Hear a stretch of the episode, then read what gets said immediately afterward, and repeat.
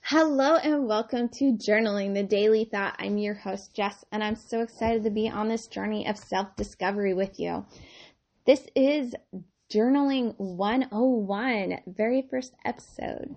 Thank you for joining me. So, today I'm going to tell you a little bit about what journaling is, why, what you need, we'll go through a few things. This is going to be the longest podcast that I do. So, sit back and hope you learned something new. So first off, I googled the word journal and it came up with a few definitions and it is a noun. And under definition number two, it is a daily record of news and events of a personal nature. And you write in a diary or a logbook. In order to start a journal. This is also something that I Googled because Google's fun. And in order to start a journal, according to wikihow.com, start a journal, you'll need a notebook, writing tool, and a commitment to yourself. The first move is to write your first entry.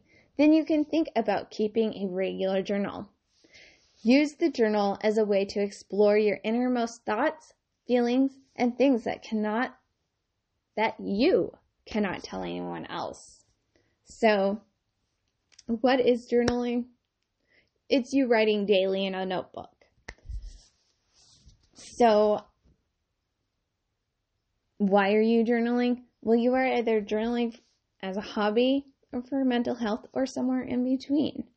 There's so many reasons why anyone would want to journal. I do it somewhere in that in between hobby and mental health. So, yes, I do put some of my deepest secrets in my journals. But I also like to write about fun things that happen within my day or whatever my prompt is. Um, and what what do you need? It mentioned a notebook and writing tool and commitment. So I like to use a simple composition notebook, 88 cents I think, Walmart, 100 pages. And you can use pencil any kind of pencil. Pen, I personally love my fine tip felt pens. They are my favorite, but I will settle for a ballpoint or a pencil if I have to. Um, some people get fancy, fancy journals that are blank pages, leather bound, or have dots. Journals or whatever you want to write in. They you go online, search journal, and we'll go under the sh- shopping tab. It'll show you prices from $2.99 up to like $899.